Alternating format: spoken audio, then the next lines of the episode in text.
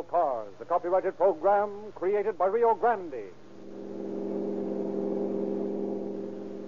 Santa Clara Sheriff's Office calling all cars. Attention all Santa Clara Sheriff's cars to broadcast 203. Be on the lookout for a man described as heavy set, athletic build, broad shoulders, age 20 to 25 years.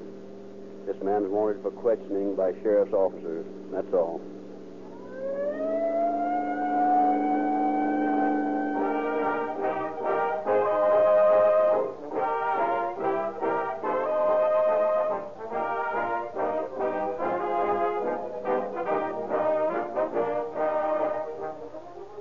Officers of the law would be badly handicapped in their war against crime if they had to fight it out with ancient, obsolete flintlock guns. They must have the very best, the most modern, most efficient of equipment, and that includes gasoline. It is therefore a highly significant fact that more police cars, fire engines, ambulances, and other emergency equipment are powered by Rio Grande cracked gasoline wherever it is sold than any other brand. When the officials of 30 leading cities and counties of California not only recommend but specify the exclusive use of Rio Grande cracked, they are not experimenting. They passed through the experimental stage long ago when they tested all the various makes. They decided on this superior motor fuel because Rio Grande is the only gasoline which has all the qualities absolutely essential to peak emergency performance.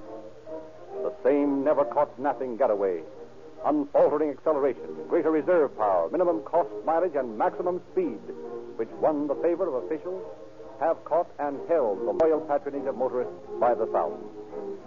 If you have not done so, give Rio Grande cracked gasoline the chance to prove itself. It will repay you manyfold by always giving your automobile police car performance, a possession that means happier days for both your motor and your pocketbook. So do yourself a good turn by visiting your Rio Grande dealer tomorrow morning. Begin the wise habit of automatically asking for police car performance. Rio Grande cracked gasoline, the most highly recommended gasoline in the West.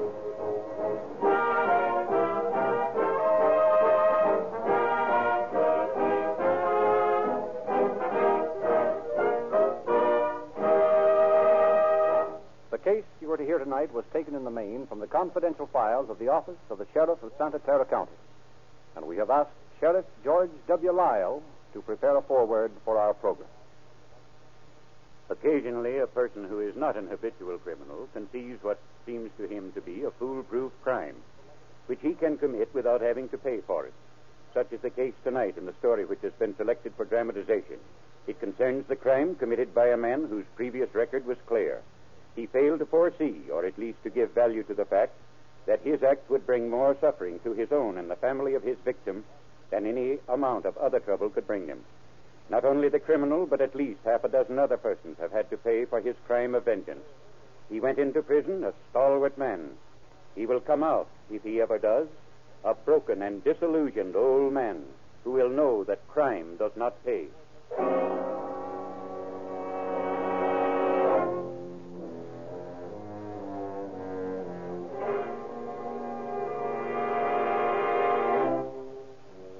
In the dim watches of the night, as the stifling fog rolled across the Los Altos Hill, a stealthy figure climbed the stone wall.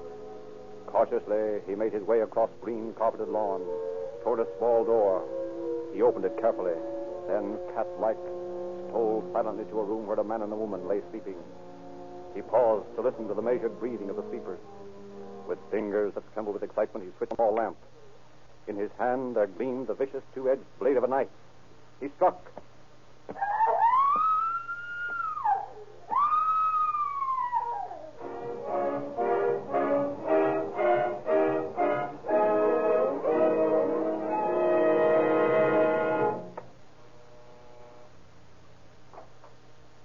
I'm Sheriff Heamy. I, I believe someone phoned for me from here. She's upstairs. She died just after my aunt called. Who is she? My mother. Oh, I'm sorry. Come on. Up this way. Auntie dear. This is the sheriff. It's the room at the top of the stairs. When did this happen? Just a little while ago. We phoned you immediately. I came over as soon as I could get dressed. Right in here. uh, Good Lord. you are Mr. Regan? Yes. You'd better get medical attention at once. You're losing a lot of blood. Has the doctor been called? Yes. A doctor's been called. It's too late now. She's dead. Uh, your wound, though, I'm all right. It's only a flesh wound. looks like a pretty nasty cut. Right in here, Doctor. Thank you very much. I'll see what can be done. Oh, good morning, Sheriff. What's the. Oh, I see. Oh, pretty bad cut, isn't it? Your wife, I presume? Yes. Too bad I couldn't have gotten here earlier. Too late now, though. Yes. Too late. You're not so well off yourself. I'd better put a suture or two on that cut. Just sit over here. That's it. Now you can talk to the sheriff while I do this. When did this happen, Mr. Regan? Just a few minutes ago. I I was in bed asleep. I heard my wife screaming. I woke up and saw a man bending over her. He had a knife in his hand, and he was slashing at her. I got out of bed and lunged at him. That's when he, he caught me in the shoulder here. And then he ran out into the hall. What did he look like? He was a young man. I'd say between 20, 25, broad-shouldered, quite a large man. You have any idea who he was? No, I didn't get a very good look at him. I take it that knife on the floor there is the one he used. Yes. I haven't touched it. Well, don't. As a matter of fact, we'd better go into another room and leave everything here just as it is. Oh, through, Doctor? Just about. Are those your trunks, Mr. Regan? Yes. We just arrived from Manila a few days ago. We're visiting my wife's sister here, Mrs. Buck. Was uh, she the one I met downstairs? Yes. Who was the young man? That's my stepson, Charles Smith. He lives here with Mrs. Buck. Oh. Was it dark in here when you woke up? No, no, uh, the night lamp was on. Oh, do you leave it on all night? No. The man must have turned it on himself. You say you're from Manila. Have any enemies there? None that I know of. I don't believe I have an enemy in the world. Well, I ask that uh, because it seems such a strange attack. I doubt if a white man would use a knife just like that when they're on the floor. It's more the sort of a thing a Filipino would use. No, I, I don't think he was a Filipino. He was heavy set, a large man. I chased him as far as the door. My wife was gurgling, moaning, and trying to speak. I turned and saw that she climbed out of bed and had taken a few steps toward the door. It it was awful. Is that how the bloody footprint came to be on the floor? Yes, that was my wife's footprint. She started to fall, and I caught her and put her back on the bed. Mrs. Buck and I did all we could to stop the blood, but it was no use. I realized she was dying. I ran to the phone and called the doctor and your office. All right, there you are. Now we can go downstairs. You think uh, Mr. Regan will be all right, Doctor?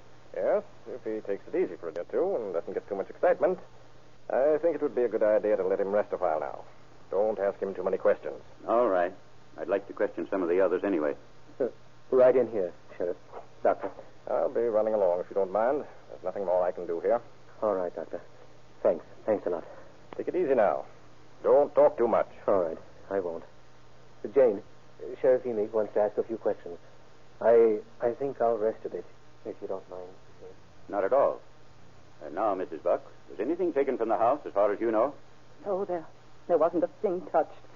As far as we know, the man ran right out the same way he came in. I heard him run past my door just as I got out of bed after hearing the commotion in my sister's room. Is that all you heard? No, just a moment after the man ran out, I heard a car start up in the driveway outside the house. There's one thing certain. Whoever did this had a grudge against Egan and his wife. Oh, I can't imagine who it could be. I wonder if it would be an inside job. Now, that stepson of Mr. Egan's. He fits the description of the murderer. Oh, he couldn't possibly do a thing like that. He couldn't be nursing a grudge against his mother for divorcing his father and remarrying. Not Charles. He never hated anyone in his life. I wonder if you'd mind asking him to step in here a minute. Uh, I'd like to talk to him. Not at all. He's right here in the hall. Oh, Charles. Yes. The sheriff wants to talk to you. All right, Arthur. Charlie, how old were you when your mother married your stepfather? I was about eight years old. I notice you still use your real father's name. Why? Well, when Mother married again, I was in school, and it would have been embarrassing to change it. Mhm. How do you and your stepfather get along? Oh, we're pals. He said I could use his name if I wanted to, but nowadays, changing your name all of a sudden. Everyone knew me by my real name, so I just kept on using it. I see. Do you know of any enemies your stepfather or your mother might have who would do this sort of thing? No. Oh, there's no one I know of who hated Mother and Dad that much. In Manila, might have been different. Here in the States, everybody seemed to like them. I only went to Manila for the summer vacations, you see. I don't know who their enemies might be. Oh, well, Dad. Mrs. Butt told me you were asking Charles some questions, and uh, I felt that I probably could give you more information about the family than he could. What made you think I was asking him about the family? Why, I, I don't know. I suppose I just thought it would be the logical thing to do under the circumstances. I see. Well, as a matter of fact, I have been asking him something about the family. But now that you're here, perhaps you can supply the information better. Uh, just what would you like to know? What did you do in Manila? I was president of the exporting firm of Egan and Churchton. I married my wife about ten years ago. Her divorce had been one of those mutually agreed upon things. Which I've often heard of, but have never seen. Anyway, there have always been the most amicable relations between us and Charles' father. As far as natives went, we never had any trouble while we were in the islands. I used to live with Major Churchton and his wife, uh, who's my sister. That was before you married. Yes. I, uh, I I don't like to mention this, but you seem to want to know everything. The more I know, the better picture I can form of the motives behind this attack. Well, about six months ago, Churchton and I agreed to dissolve partnership. My sister, his wife, and my wife had never gotten along. I stood it as long as I could, and then we decided to break up the firm. After the dissolution, Major Churchton sued me for the goodwill. He didn't believe that he'd received enough money for his share. The suit is pending. Uh, of course, what I'm telling you has nothing to do with my wife's murder, but you seem to want to know, so. I think you've told me quite enough, Mr. Egan. At least you've given me some leads to work on. Oh, by the way, do you happen to know where Charles' father is now? Oh, yes, he, he lives over in Piedmont. I can give you the address later, or you can get it from Charles. Well, I'd like to have a talk with that gentleman.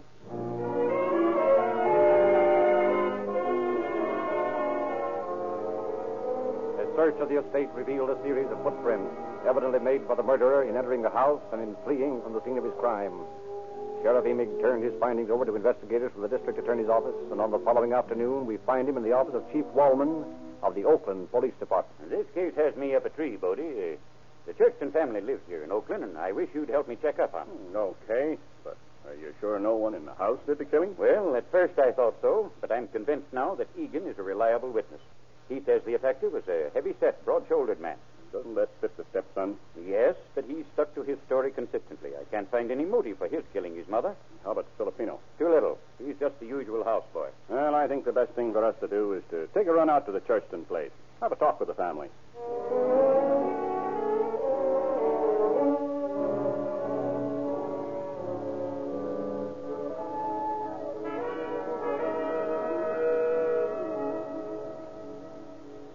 Uh, Major Churchton, uh, this is the Sheriff Emmy. We're investigating the Egan case. Yes, I heard about it. Very unfortunate, very. Uh, Chief Wallman thought you might be able to throw some light on the case. In what way, sir? Well, uh, to put it bluntly, there seems to have been a little trouble between you and Mr. Egan, and we thought. If you thought any member of my family murdered Mrs. Egan, you're mistaken, sir. We can account for every move we made last night, or any other. Now, don't get us wrong, Major. You see, in a case like this, we can't afford to pass up any leads we might have. Sheriff asked me to come out with him. Well, we are not used to being suspected of murder. Well, as a matter of fact, Major, no one suspects you of murder. But now that you mention it, just what did your family do last night? We had a bridge party here last night. Naturally, my wife was hostess. My two younger children helped with the refreshments. Where was your elder son? At work, What time did you go to bed, Major? about one o'clock, All of you? all of us. Did you get up again and go out? Of course not.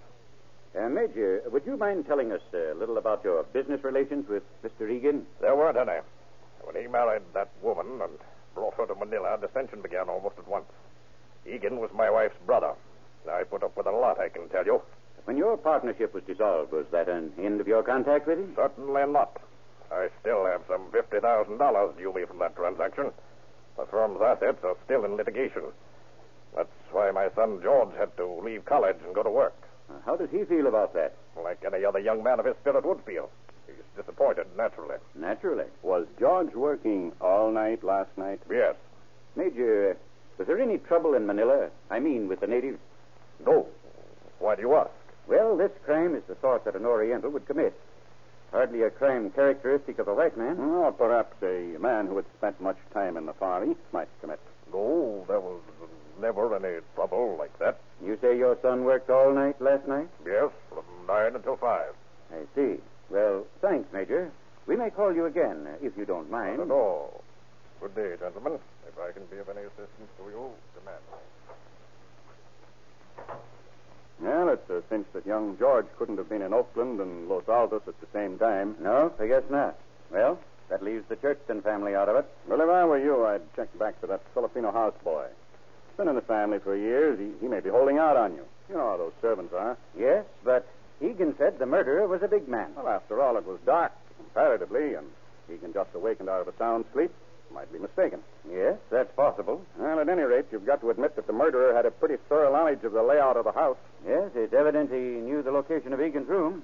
Well, I have a hunch that you'll find somebody who knew that house pretty well, Tidbit. Well, when I be- get back to Los Altos, I'll, I'll go into this thing from every angle. Uh, meantime, uh, let's run down and see what your men have found out about fingerprints on that knife.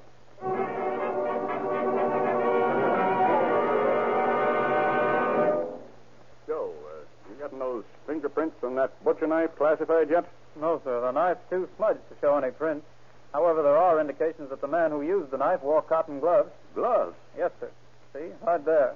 There's an enlargement of one of the smudges. Those crisscross lines are fabric lines. Can you tie that? Well, that lets the Oriental element out. Yep. While you were gone, a couple of men from the DA's office brought in this five gallon can of kerosene.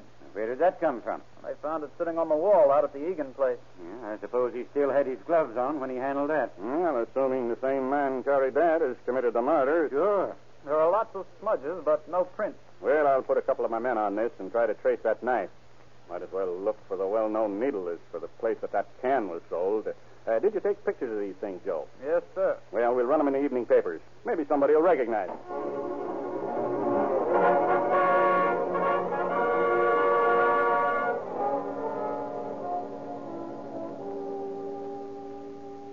Hello, Murphy. What'd you find out about that can and a knife? Hmm. Boy, can you pick out the job? What's the trouble? Well, I traced that knife to the manufacturer and then to the jobber, and he gave me the name of the merchant that sold it. How do you know that? Well, you remember those little blue marks on the blade? Uh, those things that looked like Egyptian hieroglyphics? Yeah. Well, those are the jobber's marks, and told him where the knife was sold. And where was that? Maxwell Hardware at 14th and Washington. Check with them. Yeah, they only had two left out of the last lot, and remembered selling one to a heavy set fellow a few days ago. What makes them remember him? Well, this particular knife isn't an ordinary butcher knife. It's a special implement used for killing pigs. So the fellow didn't look like a butcher, and they remember him, eh? That's about it. Does the clerk think he could recognize the man he sold the knife to? Mm, Well, he's not sure, but he said he'd try.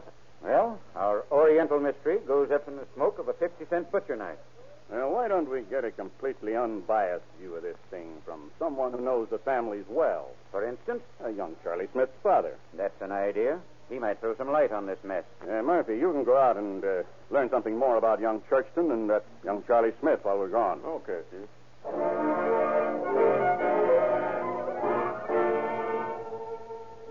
A few hours later, found the Oakland chief of police and Sheriff Emig in the sitting room of a large and luxuriously furnished house in the exclusive Piedmont section of the city. Uh, Mr. Smith, uh, we're trying to get a little information about some of the people who might possibly be involved in this Egan case. Oh, yes, I know. My son came over to see me this morning. Uh, we thought that uh, with your knowledge of the two groups, uh, you might have some of the information that we lack. May I ask you rather a personal question, Mr. Smith? Certainly. I understand your divorce was a very quiet affair, a mutual agreement. That's right. I prefer to let my wife go than to spend my life bickering and quarreling about non-essential things. I realized that the boy would be happier with her than with me, so he lived with his mother. I saw him occasionally, And how were your relations with the Egans? hmm, as friendly as possible under the circumstances. Uh, just what position does Mrs. Buck occupy in this setup? Mrs. Buck is the real power behind the firm of Egan and Churchton. She always held the majority of the stock. Most of the money in the firm was hers. Hmm, evidently explains how Mrs. Egan had so much influence. Yes, it does. Of course, Churchton and Egan took out good money in salaries, but after Egan married Mrs. Buck's sister, things didn't go so smoothly with the firm, and the Churchtons came over here to live. Uh, was pressure brought on Churchton to get him out? I rather think that Mrs. Egan prevailed upon her sister to force the issue in that case. I understood they bought the major out. Well, they paid him in cash for his stock, I believe, but he felt that he never received a just amount for his holding. Yeah, he told us that a suit was pending against the firm. Yes, and I doubt that any civil court in this country will allow his claim. All this is very interesting, Mr. Smith. I wonder if you know of any enemies that either the Major or Mr. Egan might have made in the island. I'm not prepared to answer that, Sheriff. I really don't know much about the way the Egans and the Churchtons lived in Manila. I wouldn't be surprised, however, now that my ex-wife is dead, to see the Major back in the firm. Is that so? It was really she who prevailed upon Mrs. Butt to force him out. She never did like the Major. Well, uh, Mr. Smith, I, I think that's about everything we need to know. And thank you very much for being so kind as to help us out. Not at all. Anything I can do, I should be glad to do. Thank you, Mr. Smith. Good day. Good morning, gentlemen. I hope I've been of some assistance to you. Did you hear what I heard? That Mrs. Egan never did like the Major? yes. I think our best bet is to pick up the Major and ask him some questions. Well, better go easy. After all, he's a prominent man. Besides, he's already told us that he was in bed last night. Nothing to keep him from getting up, committing a murder, and going back to bed.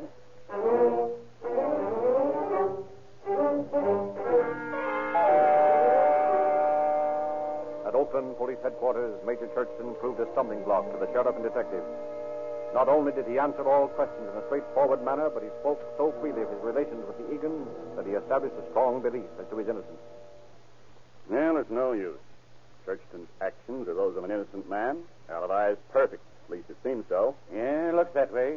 We might as well release him. Yes, I suppose so. Well, let's see what Murphy found out. Is Murphy out there? No, sir. He's questioning young George Churchman in room 47. Now, tell him to bring the young man in here. Yes, sir. Murphy must have had something in mind to have picked up young Churchton. Wonder what he found out. Well, we know in just a minute. Well, Murphy, how are you coming? Yeah, Ah, pretty good, Chief. Sit down, George. Thanks. I've been finding out a lot of things since you left, Chief. Yeah, let's hear them.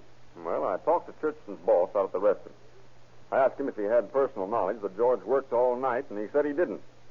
I talked to the bird that works with George, and he admitted that he'd relieved Churchton at 2 o'clock instead of at 5 as he was supposed to. Why did he lie about it in the first place, George? Well, we'd been changing our hours around a little to suit ourselves, and we didn't want the boss to know about it. And what were you doing away from work at that hour? I was keeping a date with a girlfriend. You're trying to shield a girl? Yes, sir.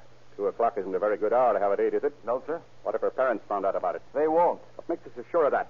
I'll never tell you who she is. You're a little melodramatic, aren't you? Just the same, I'll never tell. Okay. I'll just charge you with murder. Go ahead.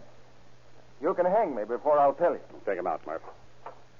Well, what next? Stick around. Unless I miss my guess. Murphy knows who the girl is. Think so? Well, I'll better let Dollar in be back here in a minute and tell us all about her. Right in here, miss. Oh, uh, Chief, this is Claire Burnett. At least that's her name for it.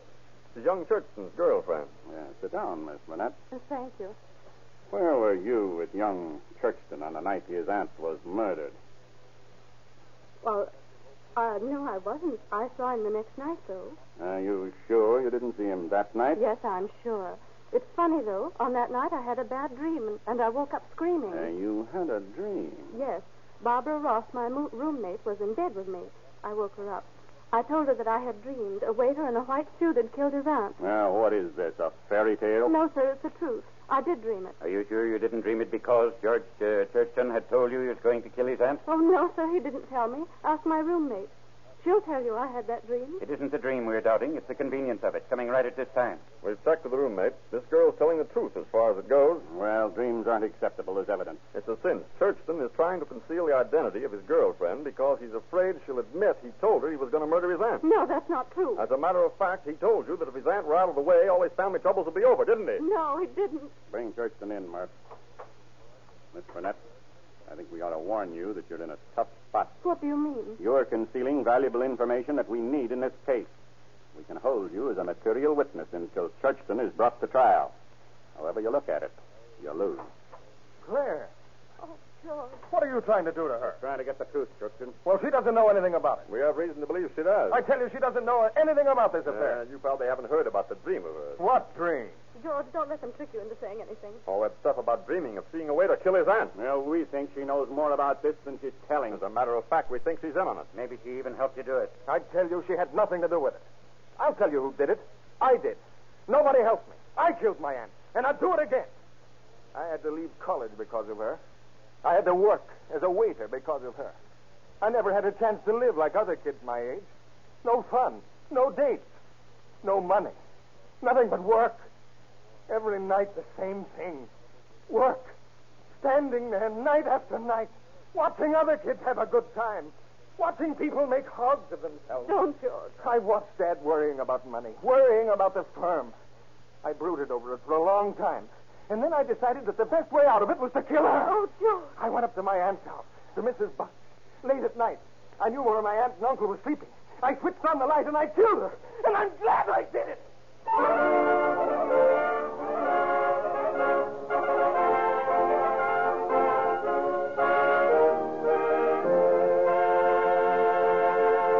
George Churchin was tried for the murder of his aunt, found guilty, and sentenced to life in prison.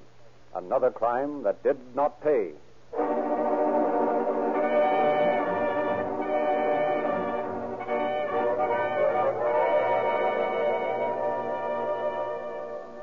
Why are Sinclair motor oils so universally popular with millions of motors in 45 nations of the world? This is the answer. No matter what the climate and regardless of sudden changes, this world favored lubricant refuses to either break down from heat or congeal from cold. It is both heat proof and cold proof because the patented Sinclair process completely removes petroleum jelly and wax. The very parasites which make most so called good oils break down under summer heat and become sluggish when put to the cold test of winter weather. If you have not yet joined the international parade of motorists throughout the world who rely on this superior lubricant, now is the time to Sinclairize for safety. Take on a crankcase full of Sinclair Opaline, the smoother, tougher motor oil that keeps its smooth, even flowing temper in all kinds of weather. Sinclair Opaline comes to you in the sealed, tamper proof cans at only 25 cents a quart. Better ask your Rio Grande dealer for a refill tomorrow morning before your motor comes down with an attack of automotive influenza. Inoculate your motor against cold weather ailments.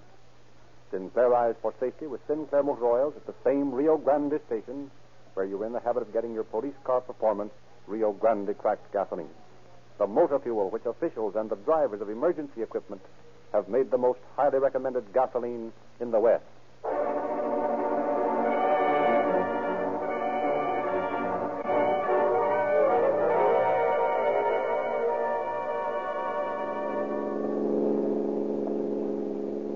Santa Clara Sheriff's Office calling all cars, attention all cars, the cancellation of broadcast 203 regarding a murder. Suspect in this case is now in custody. That's all.